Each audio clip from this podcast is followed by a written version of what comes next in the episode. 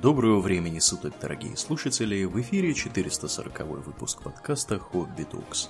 С вами его постоянные ведущие Думнин и Аурлиен. Спасибо, Думнин. Итак, сегодня мы переходим от тем э, к от тем художественно-литературных, скажем так, к темам более футуристическим. О чем мы, Думнин, поговорим сегодня? Мы поговорим о том, как будут выглядеть профессии в ближайшем будущем, то есть где-то с 2030 по 2050.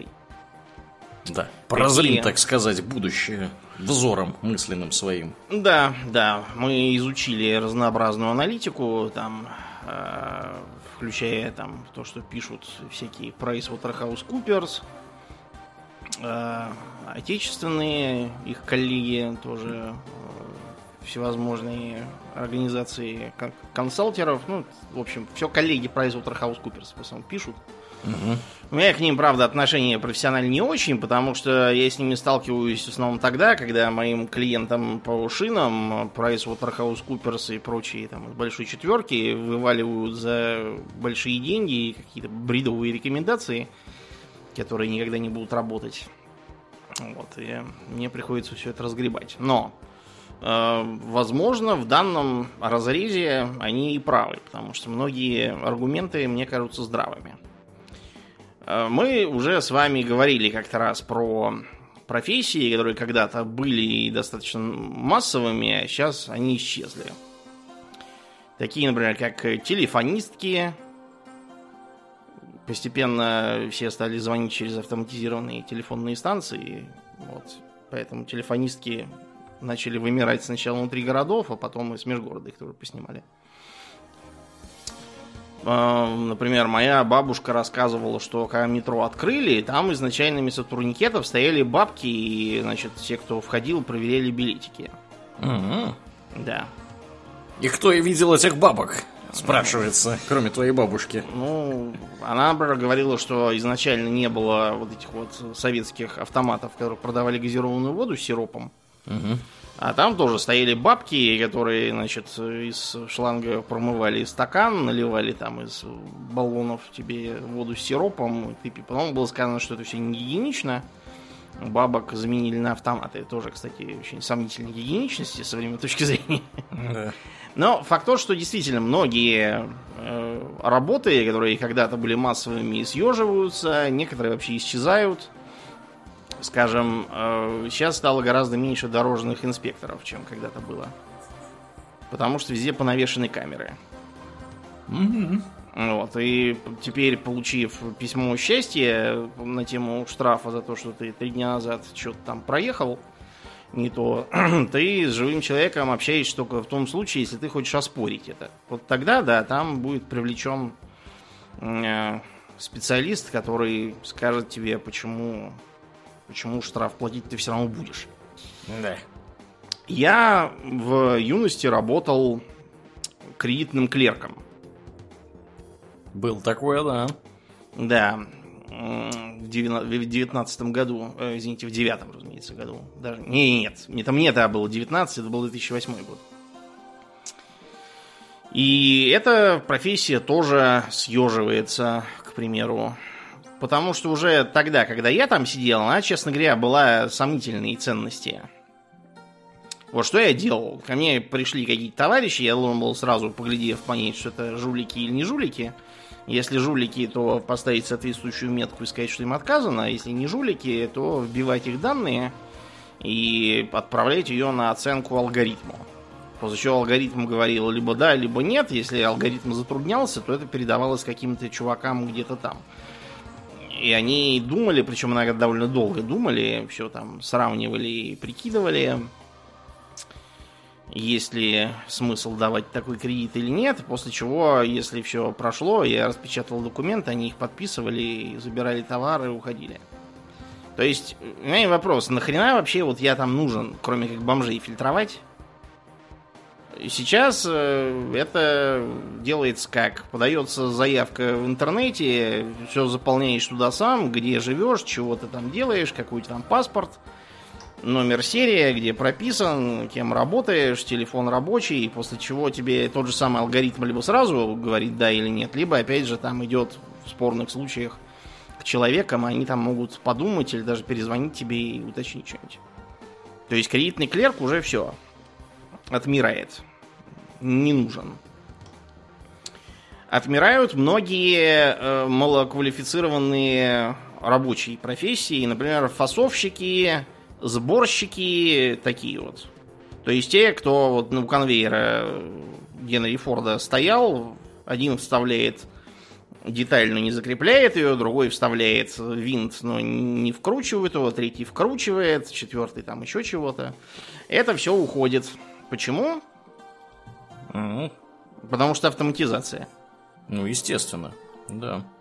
Остаются только специфические сферы, где вот такой вот неквалифицированный ручной труд все равно будет востребован. Например, э, почему э, рядом с овощебазами у нас тут в Москве никто жить не хочет? Я подозреваю, что вообще нигде не хочет. Дело не только в том, что от них вечно разит гнилыми помидорами какими-нибудь, а еще и в том, что чтобы эти овощи стоили приемлемых денег и пользовались спросом, э, заниматься сортировкой и выкидыванием гнилья там и червивого всякого на отбраковку, чтобы делать там сок там или плодово-выгодное вино или что там с ними еще делают. Привлекаются неквалифицированные, низкооплачиваемые персонажи, которые имеют очень сомнительный социальный рейтинг, пользуясь китайским словцом для этого. Поэтому они склонны к всякому беспределу, и никто рядом с ними жить не хочет. Но в массе такое уходит. Есть даже предположение, что, может быть, не очень быстро, но достаточно быстро умрет э, фастфуд как э, работодатель. То есть лепить гамбургеры и подавать нам картошку в пакетиках будут, опять же, машины над которыми будет надзирать какой-нибудь один менеджер, в случае чего их там поправлять и так далее. Это, в общем, достаточно правдоподобно звучит. Единственное, что я думаю, это далеко не везде и не сразу будет внедряться. Я думаю, что в Москве это бессмысленно. У нас тут э, всяких гастарбайтерш, которые все сделают гораздо быстрее. Вот, и все это, все это можно и без роботов решить. С другой стороны, внедрение роботов снимает такую проблему, как медицинские книжки и вообще безопасность. Поэтому я думаю, что для фастфуда вообще это как раз хорошо. Потом, э, например, э, официанты. Не любые, разумеется, официанты в дорогих заведениях, которые получают там серьезные чаевые и прочее, они, конечно, останутся. Э, а вот во всяких заведениях попроще, не уровень фастфуда, но выше, там, скорее всего, тоже все роботизируют, механизируют и так далее. Я, например, уже не раз видел робота-официанта, который выглядел как ездящая тележка. Мгм. И что, он с тобой человечьим языком говорил? Ну, со мной не говорил, это для какой-то демонстрации было, я просто сидел и смотрел, поэтому... Понятно. Да. Э, Операторы колл-центров тоже отмирают. Вы э, могли обратить внимание, что когда вы звоните куда-нибудь, чтобы пожаловаться там, что вам не пришел пароль от банковского кабинета там, или, не знаю, забронировать столик, или записаться к врачу, вас сначала фильтрует э, робот. То есть, например, там я эм, недавно вызывал врача для сына прихворнувшего. Вот ты звонишь тебе там, если вы хотите вызвать врача для несовершеннолетнего, нажмите один, если для совершеннолетнего два. Если хотите вызвать санитаров из сумасшедшего дома, нажимаете клавишу 5 до появления судорог. Вот такое. Да. Ну или чат-бот, может быть, Да, заменяющим. чат-бот. Сейчас, пока эти чат-боты, они не то чтобы плохо развиты, скорее они применяются ленивыми дебилами. То есть... Смотря Думнин где. Ну да, смотря где, я просто говорю то, что такое есть. Когда чат-бот представляет собой сделанную для отписки фигню, которая э, в ответ на твой вопрос скажет, дайте нам ваш телефон, и мы будем вам надоедать спамом потом полгода, пока вы не пригрозите написать на них донос в Роскомнадзор.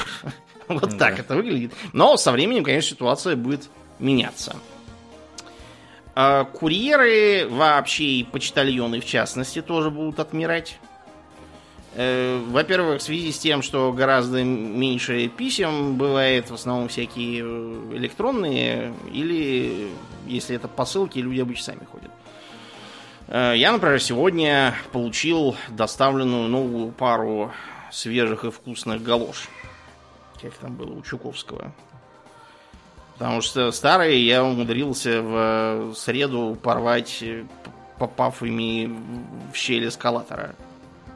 Будьте аккуратны с эскалаторами. Хорошо, еще галоши тебя туда засосала, а не самого тебя. Ну, нет, сам-то я вряд ли пролез, а вот галоши как раз, они ж тонкие. У нас тут один раз был прецедент в Стокгольме, как одну тетку засосала. засосала. Да, в общем, потом такой скандал был, надо понимать. Да. Разнообразная проверка билетов. Вот, например, в аэропорту Шереметьево там уже ничего не надо печатать, там просто показываешь э, штрих-код или QR-код с экрана телефона в глазок и тебя пропускает. Э, барышни, которые в Домодедово и Внуково стоят и отрывают билетики, желая удачного полета, это уже тоже уходящий тренд. Э, их всех тоже скоро посократят. В метро у нас, например, если раньше стояли бабки, то теперь я вот хожу в метро по биометрии. То есть мне даже не надо лезть за банковской картой в карман, я просто подхожу, гляжу, и меня пропускает. Э, следом за ними отправятся всевозможные вот эти вот антуражные профессии, например, всякие бесконечные вахтеры, вот эти вот консьержки и тому подобное, их всех будут заменять на камеры или на какие-нибудь там терминалы, в которых можно узнать все, что тебе надо без этого. Туда же уйдут, например, дежурные по эскалаторам постепенно. За всем будут следить центрального пульта, если там где-то кто-то действительно попал в, так сказать, шестерни, то централизованно все будет отмечено и, и отменено. Э, экскурсоводы и музейные смотрители туда же отправятся. Э, сейчас, вот я завтра пройду в музей, э, и там везде предлагаются аудиогиды. Ну и вообще во всех приличных музеях Москвы, кроме самых маленьких и специфических, предлагаются аудиогиды. Люди просто ходят, э, значит, и слушают в наушники.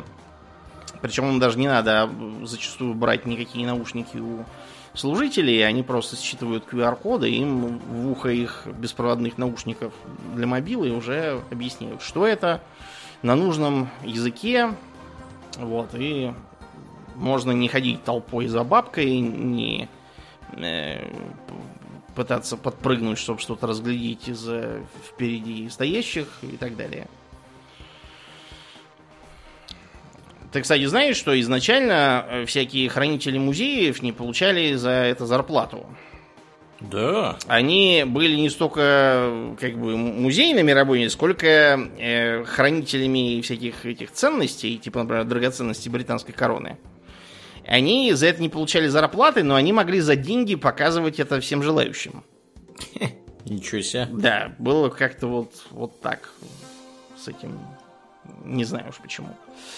Вот, например, еще хороший пример э, лифтеры. Сейчас там в единичных случаях можно встретить лифтеров, но это чистая декорация. Я имею в виду не те, кто чинит лифты, эти нужны.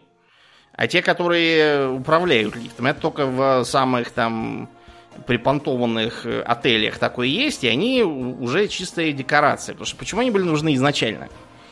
Потому что сейчас лифт, ты нажал на кнопку, он э, сам закроет двери, сам поедет, сам встанет где надо, сам откроет двери и даже скажет, какой этаж. У меня, например, в доме такой говорится. А в ранних лифтах абсолютно все было вручную. То есть э, люди зашли, и лифтер должен был вручную, закрыв двери, вручную, значит, э, э, рычаг такой, знаете, как на кораблях, типа там полный вперед, там полный назад, вот такой вот рубильник. Этот рубильник, он должен был, исходя из того, на какой этаж там ближайший надо вести, из какого, выставить его на нужную скорость, э, притормозить плавно перед нужным этажом, встать тютелька в тютельку, открыть и всех выпустить. Если бы он там не справился, то можно было проехать или там встать не там, или резко дернуть, и пассажиры там попадают или у них желудок к горлу подкатит. Вот это вот было. Сейчас этого нет. Это типичный пример того, как оно все уходит и исчезает. Типичный пример автоматизации. Да. В университетах лекторы тоже будут отмирать. Потому что, э, давайте будем честны. Вот, Аурлен, у тебя из-за... Как, какой у тебя процент лекций в университете, когда ты э, учился, представлял какую-то ценность? Ну, это трудно сказать. Ну, э, точно половина лекций представляла ценность. Угу. Ну, вот я, не, я, поскольку на гуманитарной специальности был, я могу сказать, что ценность представляла где-то там процентов 20-25 этих лекций. Потому что э, в остальном они либо не сообщали ничего такого, что нет в учебнике, либо вещали на какие-то темы, которых нет ни в учебнике, ни на самом деле в учебном плане, и про которых никто не будет ничего спрашивать. Либо эта лекция велась после семинара по этой теме и тоже ничего нового не сообщала уже. Ну, или тоже нередкий случай, э, лектор рассказывал про свою непростую личную жизнь, э, заговор рептилоидов и прочие О. совершенно ненужные мне вещи. Слушай, я думал, я думал, у нас стариканы преподают, оказывается, нет. у тебя стариканы преподавали. Да, там у меня такого не было. Сумасшедшие, косноязычные психи. В общем, на самом деле эти лекции тоже надо было себе отменить и сильно сократить время на э, все это дело. Ну, здесь, знаешь как, я другую точку зрения видел немножко, когда готовился к этому подкасту. Э, образование, оно в принципе, ну, мы знакомы, да, с российским слэш э, советским образованием, uh-huh. да, потому что российское образование, оно растет непосредственно из советского вот, э, с, разными вытекающими интересными последствиями. Да? Например, то, что нужно лекцию писать. Вот. Объясняется это там, вот, где я видел, тем, что как бы, сложно было с учебниками да, современными, поэтому лекцию приходилось надиктовывать. Вот. А в разных других интересных местах, в заграничных странах, назовем их так, там немножко по-другому устроено все было, и э, лекцию вам писать было не так сильно нужно. Вы должны были зато заранее подготовиться к занятию, прочитать, что в учебнике написано, потому что учебник у вас был. Вот у меня, например, я помню, почему я лекцию должен был писать. Потому что у нас, у нас учебника не было вообще в библиотеке от слова совсем никакого. Вот. А некоторые предметы преподавались, ну, там, условно говоря, по каким-то материалам, то есть там даже и учебника не было, то есть там было без вариантов. Вот. Э, значит, сейчас все это будет смещаться в сторону того, что вы, значит, читаете заранее учебник, э, пытаетесь разобраться, что вы не поняли, вы приходите, собственно, на занятия для того, чтобы послушать то же самое, объясненное вашим преподавателем, задать ему вопросы. Вот, разобраться лучше, вот, так сказать, иметь возможность задать какие-то какие наводящие вопросы для того, чтобы понять, что там происходит. Вот. Это первый момент. Момент второй – все чаще и чаще вижу я такое мнение, что образование действительно будет, э, количество этих преподавателей, да, как Думнин сказал, ведущих лекций, будет сокращаться. Оно будет за счет чего сокращаться? За счет того, что э, будут шире и шире распространяться дистанционное образование, которое рискует оказаться образованием для бедных, ну, вот как его называют. То есть, ну, оно им и откажется. Да, да, да. То есть, если вы, если вы учитесь дистанционно, у нас для вас э, плохие новости. Вы, скорее всего, вы, скорее всего, не очень богатый человек. Потому что те, кто смогут себе позволить учиться очно, те, соответственно, это все дороже будет просто стоить. Вот. И э, с этим образованием проблема немножко другая. Она действительно позволяет вам слушать лекции э, каких-то, да, очень крутых специалистов, которым вы, вы живете, например, там, я не знаю, где-нибудь. Посреди в... Австралии. Да, посреди Австралии, да. А тут вот, пожалуйста, можете слушать э, какого-нибудь э, профессора, фиг знает чего. Да, либо китайского, либо там, я не знаю, из Вашингтона, либо там из Москвы, либо откуда-то еще. Э, понятно, что вы не смогли бы такого качества образовательный контент получить, да, если бы учились очно у себя. Вот. И, возможно, за счет этого э, вот эти вот все э, достаточно посредственные преподаватели, да, вот эти профессора, доценты, которые на местах находятся, но они не, скажем так, не мирового уровня. Возможно, для них работы будет меньше. Вот. Вот та, таки, такую вот я точку зрения наблюдал. Да, потом я читал опять же точку зрения, что многие лекции надо заменять на познавательный фильм, примерно той же длины, где будет mm-hmm. объясняться на заднем плане что и чего, и показываться, как это должно выглядеть. Там. Ну вот, я не знаю, как наш подкаст в его видеоверсии там про Столетнюю да. войну. Вот что-то такое. Ну да, ну то есть ваша лекция должна превращаться в урок чистописания, да, и скорописи, да. когда вы сидите и пытаетесь успеть записать все, что вам лектор говорит. Да, вот, да. Потому да. что это абсолютно бессмысленно. Вы можете либо писать, либо, либо слушать и пытаться понять, что вам объясняют. Это, правда, еще сильно зависит от э, направления. То есть, если гуманитарии в основном вот, слушают каких-то выживших из ума дедов, несущих черти что, то, скажем, для медиков это еще не скоро уйдет, потому что медицина постоянно развивается.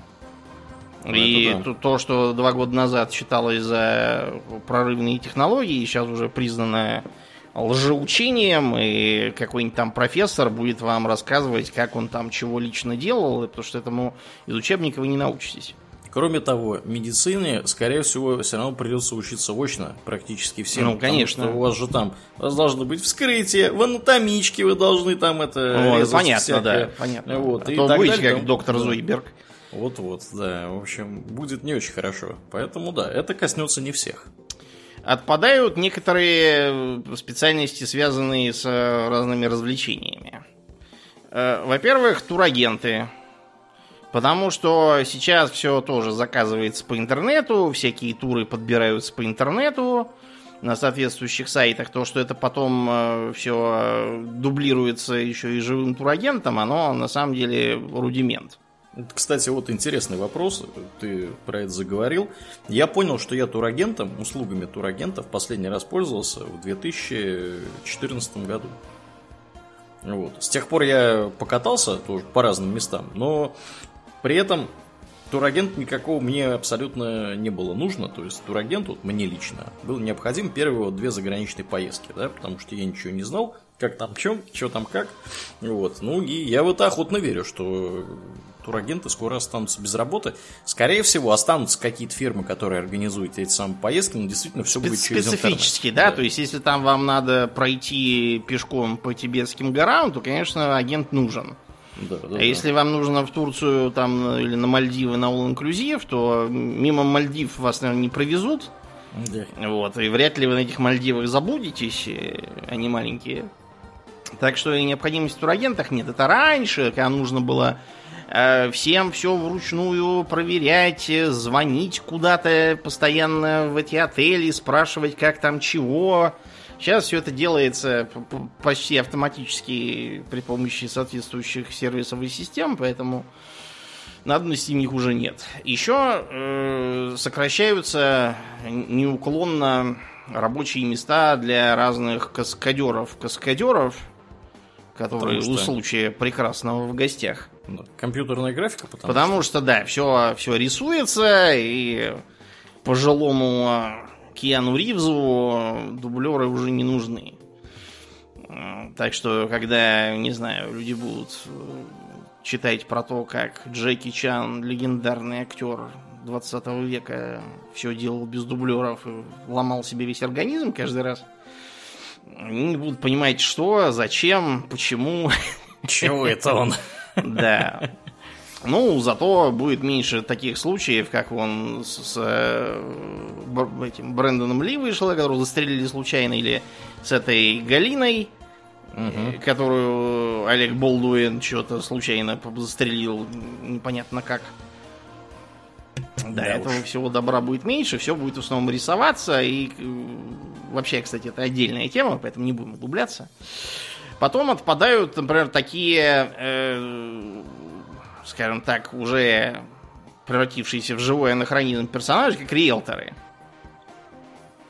Потому что э, риэлтор, вот я, например, пользовался услугами риэлтора, но это было исключительно потому, что мне нужно было съезжать срочно, и я не мог себе позволить э, куда-то без конца и ходить и там и рисковать всякими жульничеством. Когда система это немножко придет в чувство, риэлторы в современном виде отомрут, потому что когда-то давно они были нужны. Э, и они, в принципе, там для американцев, которые отдельные дома, ищут и подбирают, они тоже более или менее нужны. В современной Москве риэлтор занимается тем, что э, берет деньги со всех, с кого может их взять, э, за то, чтобы просто, просто не знаю, за, помочь заполнить договор аренды, на самом деле. Риэлтор, вот, с которым, услугами которой я пользовался недавно, она больше ничего, в общем-то, не делала. А, нет, она еще спросила, русские? Вот, и получив ну, ответ, дала нам адрес, куда подходить. Думнин, ты сразу видно не покупал недвижимость. Раз ты в такие истории расскажешь про риэлторов. Вот. Э, я, как недвижимость покупавший, расскажу тебе, но я, правда, и не в России покупал. Расскажу тебе следующее. Да, вот э, я покупал квартиру. Прихожу, я... Как вот выглядит процесс покупки квартиры? Ты приходишь смотреть эту квартиру. Да есть определенные даты, когда можно туда прийти и ее посмотреть. Вот. Я прихожу, тут тетка она знает все про эту квартиру, то есть она все может рассказать, когда меняли трубы, в каком году, значит, э, делали это, в каком году меняли окна, в каком году... Ну, э... такие риэлторы, да, останутся. Я говорил про есть... тех, которые у нас тут. Да, да, да, да, да. То есть риэлтор риэлтору рознь. Вот. Потом, далее, слушай далее. Э, с этой теткой ты, значит, подписываешь всякие разные бумаги. Ну, здесь специфическая, специфический процесс покупки, да, тут квартиры на торги выставляются, и там как бы в результате, значит, э, торгов определяется конечная стоимость квартиры. Тетка записывает твой номер телефона, чтобы ты был в курсе происходящего, как торги ведутся. Потом, когда ты квартиру эту, значит, на торгах выиграл, ты приходишь, подписываешь миллион документов. Тетка все знает, где, значит, какие там, что там в этом вашем жилищном кооперативе, какие бумаги нужны, что есть, где какие ключи брать, с кем разговаривать. То есть все вот это тебе выдается огромный пакет документов, который, поверь мне, без риэлтора ты половину этого просто тупо не узнаешь никогда. Uh-huh. Вот. То есть и, ну и при этом там, понятное дело, весь этот процесс организован. Да? То есть я на самом деле практически уверен, что в Швеции без риэлтора вообще нельзя ничего не купить и не продать. Вот. Причем э, за риэлтора платят тот, кто продает, потому что он бабки получает, как бы вот он, соответственно, еще там риэлтору отваливает. Риэлторы, кстати, зарабатывают чудовищные деньги здесь, потому что э, вот за одну проданную квартиру я слышал, по слухам, что-то порядка 100 тысяч крон. То есть одна крона 8,5 рублей, перемножьте числа в уме и получите вот сколько там риэлтор значит, за одну квартиру, э, так сказать, проданную, получает денег. Вот. Но при этом риэлтор, он реально знает про эту квартиру все. Все досконально про нее знает. И весь этот документооборот, который необходимо сделать, он берет на себя. Ну вот такие останутся. А такие, да. которые ничего не делают, кроме бессмысленного посредника, вклинивают. Угу. Вот они, конечно, уйдут. Понятно, что, а, опять же, раньше и эти посредники тоже были нужны. Потому что, скажем, в Москве 90-е, чтобы там что-то сдать, снять, э, купить, продать, это надо было ходить по э, району и высматривать на столбах э, клетчатые да. Да, листочки из тетрадки, на которых написано сдается, снимается там и так далее, продается. И куда-то там ходить. И вот, вот тогда, да, от них толку было значительно больше. Постепенно отмирают многие функции нотариусов – по той же, в общем, причине, по которой вообще сейчас стало, по крайней мере, в Москве гораздо меньше бюрократии. Сейчас все делается через МФЦ. Куда ты пришел, тебя там меньше, чем за 20 минут приняли, все за тебя сделали, и ты ушел.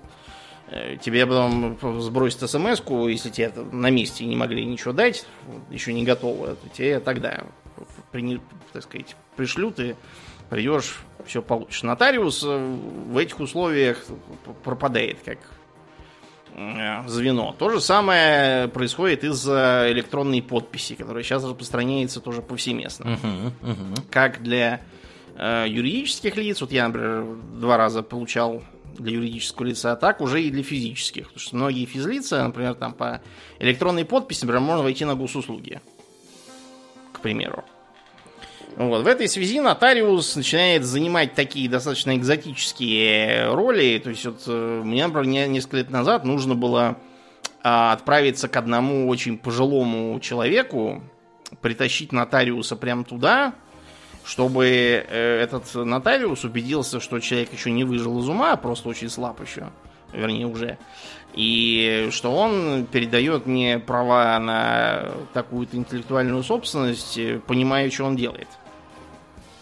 Вот в этом смысле, да, нотариусы остаются, а в многих других уходят.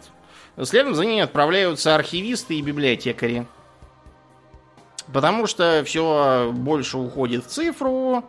Э, это когда-то там давно, там какая-нибудь, знаете, такая старушка-библиотекарша, которая там знает, где на какой там полке какой экземпляр, какой там у нее страницы не хватает, на какой клякса, э, в каком там году какие там газеты выходили, чтобы там Малдор мог прийти выяснить, что в 60-е жителей городка Плезант Вэлли подвергли анальному зондированию.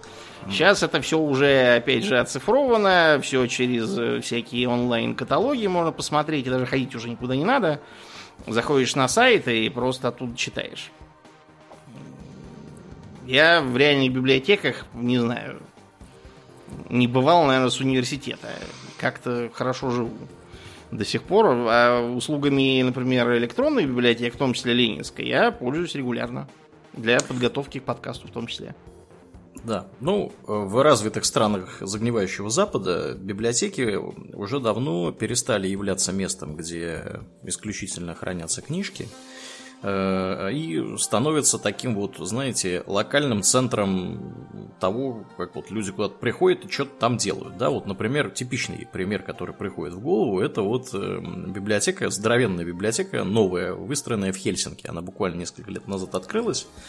Там помимо книжек, то есть там, да, там действительно есть э, целый этаж, посвященный книжкам, то есть туда можно прийти, там огромное количество полок, можно найти какую угодно книжку, взять ее, тут же можно сесть ее почитать. Э, я так понимаю, что ее можно там каким-то образом тоже э, там, на неделю или на две вынести, почитать ее дома. Но это далеко не все. Помимо всего этого, там еще есть какие-то мастерские, какие-то 3D принтеры, э, оборудование для записи, значит, каких-то там видео, аудио, подкастов, чего угодно. Вот. Э, Еще что-то там было, что я вот уже не могу вспомнить. То есть это получа- получается такое, такое, знаете, место, где люди могут встретиться, получить какие-то знания, может быть, поделиться идеями, да, какой-то там организовать какое-то мероприятие, семинар, всякое такое, воркшоп, да, модный.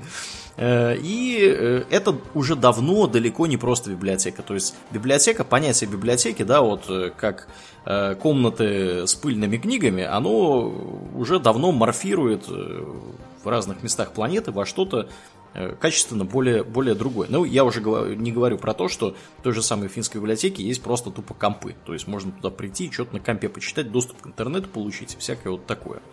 Вот. То есть э, библиотеки, да, в том виде, в каком мы их знаем, и, собственно, люди, которые вот, являются библиотекарями, они, они, конечно, исчезнут. они при этом трансформируются во что-то качественно более, более новое, более другое. Угу, угу. Ну да, почему нет? А, да, банковские служащие тоже будут сокращаться, то есть я имею в виду операционистов. Сейчас они сохраняются во многом ради разных пожилых дедушек и бабушек, которые приходят к ним и просят перевести 500 тысяч рублей на счет совершенно надежных людей, которые пообещали им э, утроить их вложения. Да. Вот. И я только сегодня читал, какой, какой-то дед тоже пришел в один из банков э, вот, и хотел 800 тысяч рублей снять. После того, как его спросили, зачем, они его выгнали домой и вызвали полицию. И полиция ему все доступно объяснила, что не надо так делать. Ну, в смысле, деду объяснили, что да, он что это мошенники, деньги, да, да, что его, его дочь никого не сбивала ни на какой машине, и машины у него нет, и дочери у него нет. В общем, в таком, в таком разрезе. Да. То есть это не деда закрыли. Да, не деда закрыли то, что он пришел деньги снимать. Вот. Э, э, арестовали, кстати, какую-то гражданку тоже, которая пришла за деньгами. Полицейские, собственно, для чего приезжали. Не просто ему объяснить, а изловить злодеев. Да. Ну так вот, и во многом сейчас в банке, именно в отделении, основная такая повседневная активность ведется где? В предбаннике, где стоят терминалы, уже сейчас даже не банкоматы, а именно терминалы, на которых можно делать все. Платить за квартиру, если у вас почему-то там нельзя делать это онлайн, внести, снять, там, перевести и так далее. Обменять валюту, опять же, можно там же. Угу. Внес рубли, выдал в долларах, и все, и пошел. А операционистов уже напрягают только по каким-то очень частным вопросам. Вот у меня последнее, что было, это с Нового года ВТБ почему-то поменял реквизиты для зарплатных карт. Класс. Вот, да, я ходил туда, чтобы мне выдали бумагу, по которой я мог бы эти реквизиты э, усовершенствовать. И то, я на самом деле мог это сделать через ВТБ онлайн, просто именно тогда он, видимо, загибался под э, шквалом других таких же, вот, и работал плохо. Так что я решил, что раз я все равно иду мимо, то надо зайти и взять э, на бумаге. Вот, так что операционистов и всяких кассиров тоже будет делаться все меньше. Кассиров в магазинах тоже будет постепенно становиться меньше. Потому что в крупных заведениях типа Ашана там или Перекрестка уже действуют э, кассы самообслуживания, куда ты там приходишь, э, все сам пробиваешь, деньги вставляешь и уходишь оттуда. Да, ну, на самом деле, опять же, повторюсь, из моего опыта, да, шведского, здесь практически в любых магазинах, куда вы не придете, в обязательном порядке есть касса самообслуживания. И персонал, который в магазине находится, обычно это там, может быть, один-два человека, да, ну, обычно их как минимум двое, да, чтобы хотя бы, я не знаю, как-то следить за происходящим, что, что у вас творится в магазине. Вот. Не но... украли ли еще все, что да, можно? Не вынесли ли еще весь магазин, да, но э, эти люди, они обычно находятся где-то именно вот в торговом зале, выставляют товары, всякое такое. То есть на кассе может вообще никого не быть. То есть вы приходите, вот у меня здесь есть небольшой магазин под боком, да, можно туда прийти, там просто тупо на кассе никого не будет. Вот. И это совершенно не проблема, потому что там 4 терминала самообслуживания, вот, и вы пробиваете все товары, вот, и выходите спокойно, там прикладываете, значит, штрих-код на выходе, или даже вот в этом магазине вы даже ничего не прикладываете, потому что там некуда прикладывать. В некоторых магазинах есть, которые покрупнее, а в этом э, он не очень крупный, там даже и прикладывать ничего не надо, вы все пробили сами, вышли. Вот. Но опять же надо понимать, что такое работает там, где не воруют. Ну или воруют ну, немного. Да, терпимо. Да. Вот, терпимо, да. То есть, что дешевле, что у вас там украли, я не знаю, упаковку M&M's. да, какую-нибудь коньяку да. раз в месяц. Раз в месяц, нежели нанимать специально обычного человека, который будет постоянно на этой кассе находиться. Ага. Вот. Меньше также станет рыбаков и дровосеков. Рыбаков, в смысле, которые профессиональные Да, рыбаки. да, которые тра- тралят э, всякие тунец, а не в смысле, которые сидят в шапочках на льду. Вот сейчас вот как раз у нас... Готовятся к спасению вертолетом. Ну, сейчас пока еще не готовятся у нас морозец. Вот готовятся они начнут в марте, потому что в марте у них почему-то э, происходит какое-то обострение, они начинают толпами сидеть э, у нас тут у нас, к счастью, вертолетом спасать не приходится. У нас зато тонут часто из-за того, что они, э, когда льдина на каком-нибудь пруду там или на Москве-реке откололась, они с дуру пытаются, разбежавшись, прыгнуть и проваливаются. Mm-hmm. Сейчас у нас основная масса э, тонущих связана с тем, что они либо выбирают неправильное место, э, вот с тонким льдом, непрозрачным, например, Угу. Либо это завистливые рыбаки, которые значит, сидят и что-то у меня не клюет, а он уже как клюет, пойду, пойду к нему к поближе, нему. они да. все табуном э, приходят к нему, будет кучу дыр, и все проваливаются к чертовой матери. Класс. Вот. Да, нет, такие-то они, к сожалению, останутся. Где были, я имею в виду рыбаков промышленных, э, рыбопромышленников, так сказать, которые ловят всякого краба, ну, то есть все это тоже будет автоматизировано. Все, да, все механизируется больше и больше, и их будет становиться сильно меньше. Потому что при меньшем числе людей рыбы можно поймать, наверное, больше, чем было. С дровосеками та же самая фигня. Все механизируется, всякие Э, там погрузчики, которые сами хватают, сами пилят, сами грузят. Ты знай, там сиди в кабине один, угу. и ты можешь за целую бригаду работать. Это постепенно тоже будет вытеснять народ. Вот. И туда же, кстати, отправляются такие более экзотические специальности, э, как спортивные рефери. О. Потому что везде камеры, все там на замедленном можно крутить, и держать по 40 человек, которые будут везде. Один тут сидит, другой там глядит, третий за воротами, четвертый еще там где-то. Уже не очень нужно. Поэтому их постепенно количество будет сокращаться. Это дело замедляется тем, что эм, спортивная сфера, она такая достаточно консервативная. В шахматах, вот, например, все, что поменялось, это переход на блиц-режим. И, по-моему, все. Больше, больше ничего. Ну, то есть часы, короче, поставили. Угу. Вот, чтобы не сидели до бесконечности, а и курить запретили. А то Ласкер слышал, он доходил до пошлых вещей, окуривал своих противников сигарами. А, какая да. подлость. Да, потому что тогда было не запрещено, он таким образом говорил, что табак ускоряет мою мысль, а то, что противнику плохо, ну это его проблемы. Да. Поэтому Остап Бендер не врал, когда такое говорил. Но многие из вполне действующих и популярных специальностей останутся не то что с нами, а будут получать даже и больше, чем сейчас, и будут более востребованы.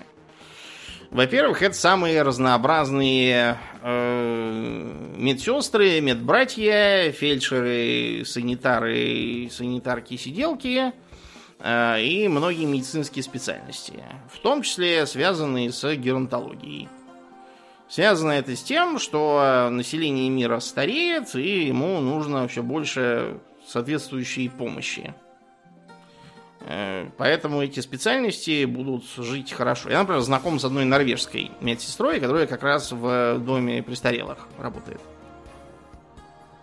Получает она весьма недурно, но работа, говорит, собачья очень длительные часы, тяжелые пациенты, которые вечно называют ее проституткой и наркоманкой. В общем, работа трудная. А потребность в ней будет все больше и больше. Всевозможные специалисты по работе со стариками сейчас расширяются, и даже появилась такая должность, как walker-токер. Это не тот, кто ходит с воки-токи и говорит Пш, первый прошел. Ага.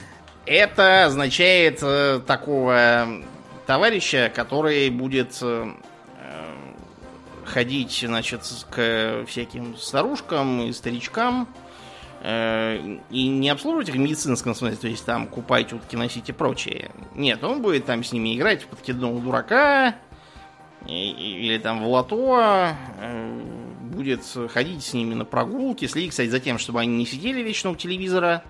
Это для стариков вредно, они от этого быстрее съезжают. Э, в общем, помогать им социализироваться. Да, помогать им вести, так сказать, жизнь, не страдать от одиночества, не впадать в депрессию и деменцию. Конечно, работа тоже непростая, хотя вроде квалификации не требует, но попробуйте представить, что вам по работе нужно ходить и слушать про то, что вот в таком-то году за 2 цента можно было на автобусе уехать на другой конец штата, и там везде были кукурузные поля, а не вот эти вот ваши города, потому что тогда Труман стоял у руля. Это, конечно, непростое дело. Да уж. В промышленности все будет хорошо. У промышленных инженеров, инженеров-механиков, инженеров-электриков, а также просто электриков и просто механиков. Потому что промышленное производство, несмотря на все сказки про э, постиндустриальную экономику, никуда не делось. Ну, то есть, кое-откуда делось, но эти страны сильно сейчас об этом жалеют. Э, поэтому инженеров и техников будет не хватать, им будут платить большие деньги. Вот, и, например, по оценке э, аналитиков, промышленные инженеры с, в этом десятилетии значит, вырастут на 10% по численности. оцените. Это довольно много. Э, то же самое и даже в превосходной степени верно для разнообразных айтишников со специфическими специальностями. Например, аналитик информационной безопасности. Считается, что их количество, по крайней мере, в смысле рабочих мест, вырастет на треть в это десятилетие против того, что было в предыдущем. К ним примыкают э, Э, дата-сайентисты. Я не знаю, честно говоря, это по-русски. Я никогда не видел ничего, ну, кроме да, транскри... транслитерации. Так, так обычно и называют их, да. Да. Вот, они тоже будут э, пребывать как минимум в 10% э, исчислении, даже нет, тоже в 30%, извините, я их спутал. То есть их, они их будет столько же и настолько же больше, насколько и специалистов по информационной безопасности. Потому что внедрение бигдаты всевозможной во все поля это как раз вот одна из причин, по которой из первой половины нашего рассказа многие останутся без работы. А дата-сайентисты, наоборот, будут себя чувствовать хорошо. На 20% вырастет количество разработчиков э, программного обеспечения – вот как Аурлиен, например. Угу. Вот, так что карьере Аурлиена ничего не грозит. Да, ну здесь надо сделать оговорку, да, что тут у нас есть э, граждане разной степени религиозной убежденности в том, что машин learning и data science э, скоро заменят вообще абсолютно всех, в том числе и программистов. У меня есть очень нехорошее подозрение, что этого не произойдет mm при нашей жизни. Вот, поэтому, если вы программист, Я уверен, что вы без работы не останетесь еще долго, тем более, что программистов требуется все больше и больше. И вот, например, в Швеции уже просто не знают, как их нанимать. Тут уже в газетах пишут, что присылал мне буквально вчера мой приятель, что значит, ссылку на статью, где было написано, что в Стокгольме не хватает программистов, ай-яй-яй. Вот. И поверьте, это не только в Стокгольме, их не хватает везде. Э, с такими, с проблемами найма программистов сталкиваются абсолютно везде, и в Москве. Причем, и, что интересно, знаете, гораздо страшнее эта проблема стоит в Индии. Да. Просто потому, что все индийские айтишники немедленно нанимаются в Стокгольм да, и да, туда. Да. А смех смехом, а в Эриксоне кто ты думаешь работает, если не они? Какой-нибудь Гурминдер. Да, да, да, да, да, да, да, да, да. В общем, все вот эти вот граждане, они, естественно, естественно, если вы проживаете в стране вроде Индии, Пакистана, Китая, и при этом являетесь программистом, вы э, довольно быстро, если вы толковый программист, из этих стран куда-то уезжаете да. в другие места, где денег платят больше, а жить приятнее. Вот. И не надо дышать всяким вот этим вот смогом, который там Не регулярно. надо переходить на другую сторону улицы от брахманов. Да, да, да, вот именно. Каких-нибудь. Так что так, да, если кратко, роботы не заменят программистов по, я думаю, очевидным для всех причинам, да, что э, автоматизировать можно то, что не требует творческой деятельности. Любая творческая деятельность, к сожалению, автоматизируется очень плохо. Да. Э, администраторы баз данных получают не меньше, ну, не сильно меньше, чем э, разработчики программного обеспечения, и тоже их будет нужно больше. Хотя и не, в, не на треть, а на 10%, ну, но да. все равно. Просто ну, потому ну, что баз данных становится все больше, и они логика, делаются все более комплексными. Логика простая. Чем больше бигдаты, тем больше баз данных, которые да. эту бигдату будут хранить. А поскольку бигдата это новая нефть, да, вот э, пользовательские данные, пользовательское поведение это новая нефть, да, то есть ее можно извлекать практически до бесконечности, да, ну, э, и более, тем более сейчас это вообще делается бесконтрольно абсолютно потому что нигде еще не дошли до того, чтобы там как-то кого-то заставлять, да, каким-то образом платить за то, что вы узнали о пользовательском поведении Васи Иванова в интернете, да, как он там, сколько он секунд э, размышлял над тем, перейти ли ему по ссылке или не переходить, и всякое такое, вот за это никто, понятно, что означенному гражданину не платит, вот. Естественно, что когда-то это начнется регулироваться, да, но вот пока это не регулируется вообще никак, вот оно будет развиваться вот таким вот образом. И поэтому, если у вас большое население, и оно что-то у вас покупает, да, в интернете, ну, вы скоро озолотитесь. Потому да. что Потому что на этом, на этом, собственно, можно сделать биг бабки. Вот. И более того, следующий шаг всегда э, стимулировать это население покупать еще больше, да, для чего это все затевается, да, наблюдение за пользовательским поведением. Не для того, чтобы знать, что пользователь будет делать, а для того, чтобы э, знать, что ему показать, чтобы он это купил. Да. Вот и все. Да. Сейчас, конечно, это часто работает со сбоями, и э, после того, как погуглишь какую-нибудь э, рандомную кусок фразы по своим личным причинам, тебе потом начинают предлагать купить виолончель, да. Вот, которая не то, что тебе не нужна, непонятно, как вообще связана с тем, что ты гуглил, и почему именно виолончель. Но все течет, и постепенно оно будет все точнее и точнее, и да, действительно, на этом можно будет много чего сделать. А поскольку будет э, все больше и больше разнообразного сложного оборудования, технических писателей тоже станет больше. Они, конечно, получают деньги несравнимые с э, программными разработчиками, но тоже неплохо. Что делает технический писатель? Он пишет техническую документацию так, чтобы какой-нибудь гурмендер очередной смог понять, что это и как с этим работать, не убившись самому. Угу. То есть разнообразные инструкции, руководство, всякие э, часто задаваемые вопросы, что делать, если оно дымится и мигает красными лампочками. Вот это все тоже э, востребовано. Ну и никуда не деваются HR. -ы то есть кадровики. По-старому сейчас э, под HR поднимается гораздо более широкая специальность, но, к сожалению, вот в Москве у нас многие HR, они не то что не более чем кадровики, они даже менее чем кадровики. Э, вот, потому что я в молодости на них нагляделся, производят они впечатление удручающее какие-то непонятные девицы, которые спрашивают, где вы видите себя через пять лет, э, почему вы хотите работать у нас. Вот. Когда им уже начнут отвечать, нет, подождите, это вы почему хотите, чтобы я работал у вас? Да.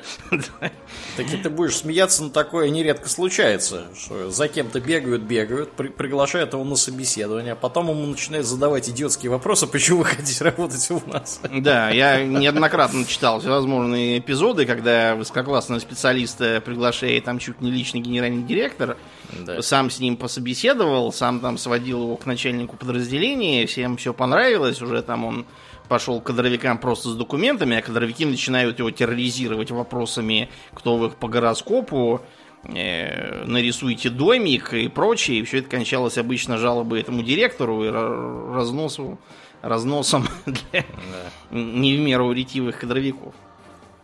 Да, эти товарищи сейчас с нами, и они, их станет еще больше. Это все данные крупного э, карьерного сервиса Muse. Это как, как бы Headhunter, только большой и со своим еще исследовательским отделом. Да, и он нам не платит. Нет. Исследовательский отдел сделаем. Дисклеймер. И, и мы им даже ни разу, я, по крайней мере, ни разу не пользовался. Да. Потому что он далеко, поэтому. А, из того, кого сейчас пока в массовом порядке с нами нет. Это будут разнообразные инженеры по доступной среде, например. Потому что э, предполагается, во-первых, старение населения, которое будет ползать там со своими палками и колясками. Во-вторых, в целом предполагается, что надо вовлекать в активную жизнь инвалидов, чтобы они не сидели там дома у себя на пенсию, а какую-нибудь выполняли полезную работу, покупали товары и вообще приносили, так сказать, экономический эффект для... Это будут разнообразные специалисты по утилизации отходов. Вот я поэтому уверен, смотрю в будущее. Угу. Потому что буквально на Медне я как раз был в одном из НИИ, не в том, в котором я работаю, а в дружественном, тоже как раз это дело все обсуждал. Э, это будут соответствующие же архитекторы, в том числе, которые способны спланировать здания по новомодным экологическим трендам. Я не говорю о том, что э, от этого будет больше пользы, чем от классических архитекторов, просто к тому, что они тоже появятся. А, генетики самых разных сортов тоже распространятся, потому что генная инженерия, э, мониторинг эмбрионов, э, разнообразные работы по генной модификации всякого съедобного, и не только съедобного, а, например, где-нибудь там баранов, которых стригут, чтобы они, допустим, не знаю, зеленой шерстью начали порастать. И не надо было тратиться на краску, вот это тоже все будет. Биоэтики тоже. Э, ввиду того, что как не запрещая клонирование, суррогатное материнство и прочие дела, они от этого никуда не деваются. Поэтому специалисты по биоэтике, которые... Э, это специалисты, имею в виду, не теоретические, а самые, что есть, прикладные.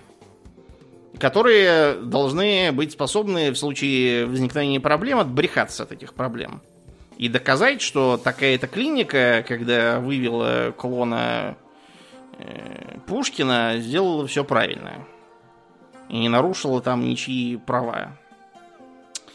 Э, также всевозможные э, нейро- и кибернетические специалисты, которые будут нам устанавливать возможные импланты, Э, которые помогут нам прозреть, там услышать, перестать страдать от какой-нибудь там деменции, какой-нибудь компенсаторный, допустим, имплант изобретут.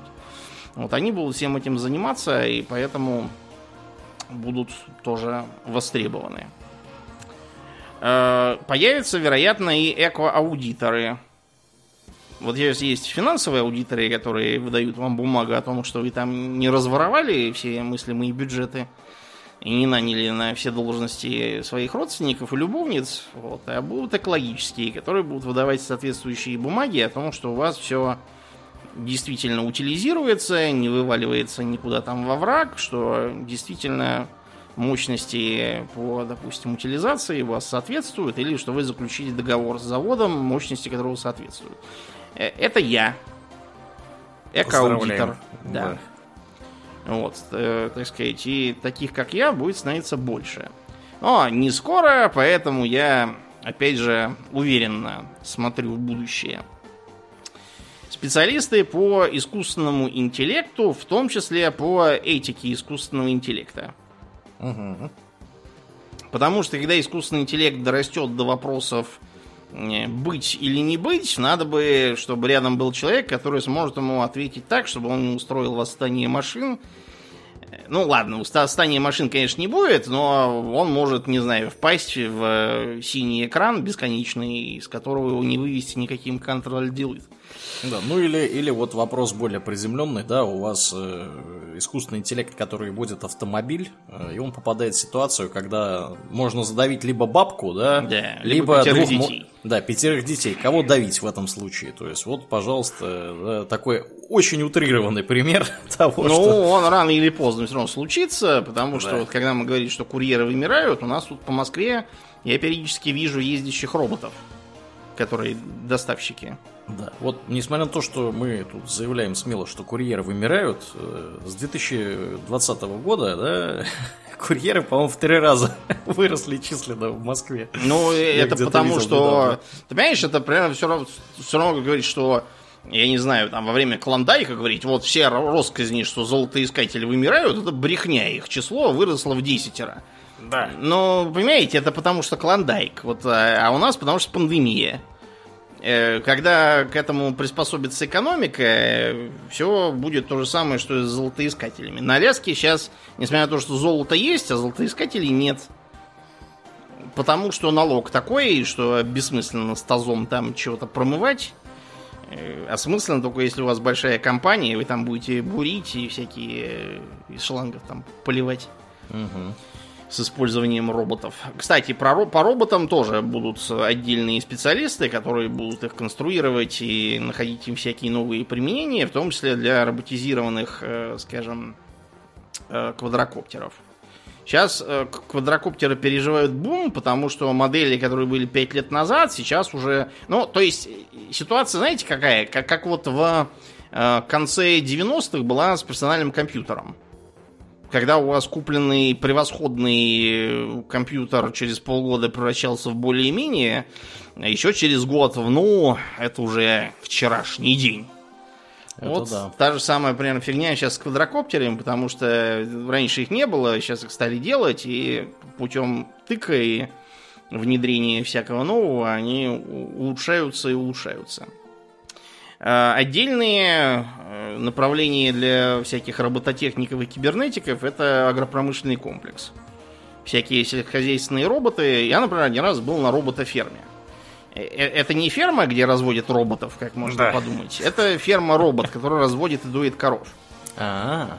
То есть она представляет собой как бы коровник такой футуристического вида, который коров э, самостоятельно гоняет там то кормиться, то поиться, то доиться. Э, может, например, там вычленить, что вот эта корова больная, ее надо бы изолировать и выгнать ее, соответственно. Э, следит за температурой, чтобы они не мерзли, следит за, там, не знаю, чтобы, опять же, им было не жарко, там, мониторит телят, там народу было, по-моему, три человека. А коров там, наверное, сотни-две. Не меньше. Это было там 10 лет назад. Сейчас, соответственно, это будет развиваться и развиваться. А, с энергетикой тоже будут разные новые направления, связанные с всем этим зеленым переходом. Я, опять же, не говорю о том, насколько он оправдан сам по себе, но э, новые специальности благодаря нему появятся. Совершенно точно будут новые специалисты в области энергоэффективности. Они сейчас есть, просто отрасль сильно разовьется и будет требовать э, более широкого образования и компетенции. То есть это будет уже как бы совсем не то. Э, многое изменится с широким внедрением 3D-печати. Вот у нас, например, по крайней мере, один из слушателей, Дима Вершилов, занимается 3D-печатью регулярно. Я видел, какой у него замечательный агрегат. А что он печатает? Э, фигурки для настольных игр. Ага, понятно. И, и не только. Это только как бы то, что я понял из, из его объяснений. Я малограмотен в этом смысле. Но 3D-печать будет все шире использоваться в промышленном производстве и в том числе в строительстве. Что потребует совершенно другого уровня компетенции, нежели то, которого требуют фигурки для Warhammer а. Как какие-нибудь. Вот. По этой причине э, появится, наверное, в вузах и Э, колледжах соответствующие направления. Э, будут также киберполицейские, которые должны будут э, дежурить постоянно в интернетах и отлавливать там всяких даркнетчиков, поставщиков запрещенного контента, всякие, всякие там киберпреступления отлавливают, потому что сейчас этим занимаются обычные полицейские, по сути. Вот, и это будет выделено, видимо, в отдельное направление. Ну, я тебе скажу по секрету, это уже выделено уже. отдельное направление, потому что у меня есть как раз такой ага. знакомый, который занимается всеми вот этими вот гражданами, которые служба безопасности Сбербанка, да, звонит вам. Да. Вот, и всякое такое. В общем, они уже давно специализируются на вот такого рода вещах. То есть для этого есть специально, специально выделенные люди, которые занимаются исключительно этим. Понятно, что никакой профессиональной подготовки вот конкретно для того, чтобы таких граждан ловить у них нет. То есть мне, например, там собственно, с чего началось, да, откуда я узнал, что мой знакомый занимается такого рода вещами, он мне за начал задавать вопросы разные на предмет, на предмет того, того как, как это вообще все устроено, да. Угу. Ну вот как... о чем я, собственно, и говорю. А когда угу. ведут, э, так сказать, тру киберполицию, вот она вопросы задавать уже будет совсем не те. Да, да, да. То есть подготовка вот профессиональная, она, скорее всего, у них будет прям вот уже, я не знаю, с университета или, да, вот где их там готовят. Э, вот. А сейчас это просто вот люди, которые до этого занимались какими-то другими вещами, а теперь вот их вот посадили заниматься такого рода киберпреступлениями, да. Да. Ну, то интересное есть, направление. Да, то есть сейчас они как бы переживают примерно тот же этап, какой, я не знаю, был э, у обычной там полиции там в 20-30-х годах, когда оказалось, что она совершенно не готова бороться с всякими Аль Капоне, и все приходилось делать методом тыка. Вот сейчас у киберполиции примерно так же. Э, рано или поздно и выделятся соответствующие специалисты, которые будут уже не менее компетентны в информационных технологиях, чем там Аурлиен, допустим. Э, и с образованием, в том числе для детей, тоже появятся разные новые направления. Например, появится, я надеюсь, нормальная профориентация. Потому что то, что есть сейчас, представляет собой какую-то, ну, э, вы куда-то приходите, кстати, абсолютно непонятно зачем. Я не могу понять, для чего нужно таскать людей, чтобы они прошли обыкновенный письменный тест. Почему это нельзя делать в школе? Сдаете тест, и там вам говорят, что вы хотите работать с людьми, и поэтому вы можете стать актером э, или полицейским как, как, как я могу выбрать, хочу я стать актером или полицейским на таком основании?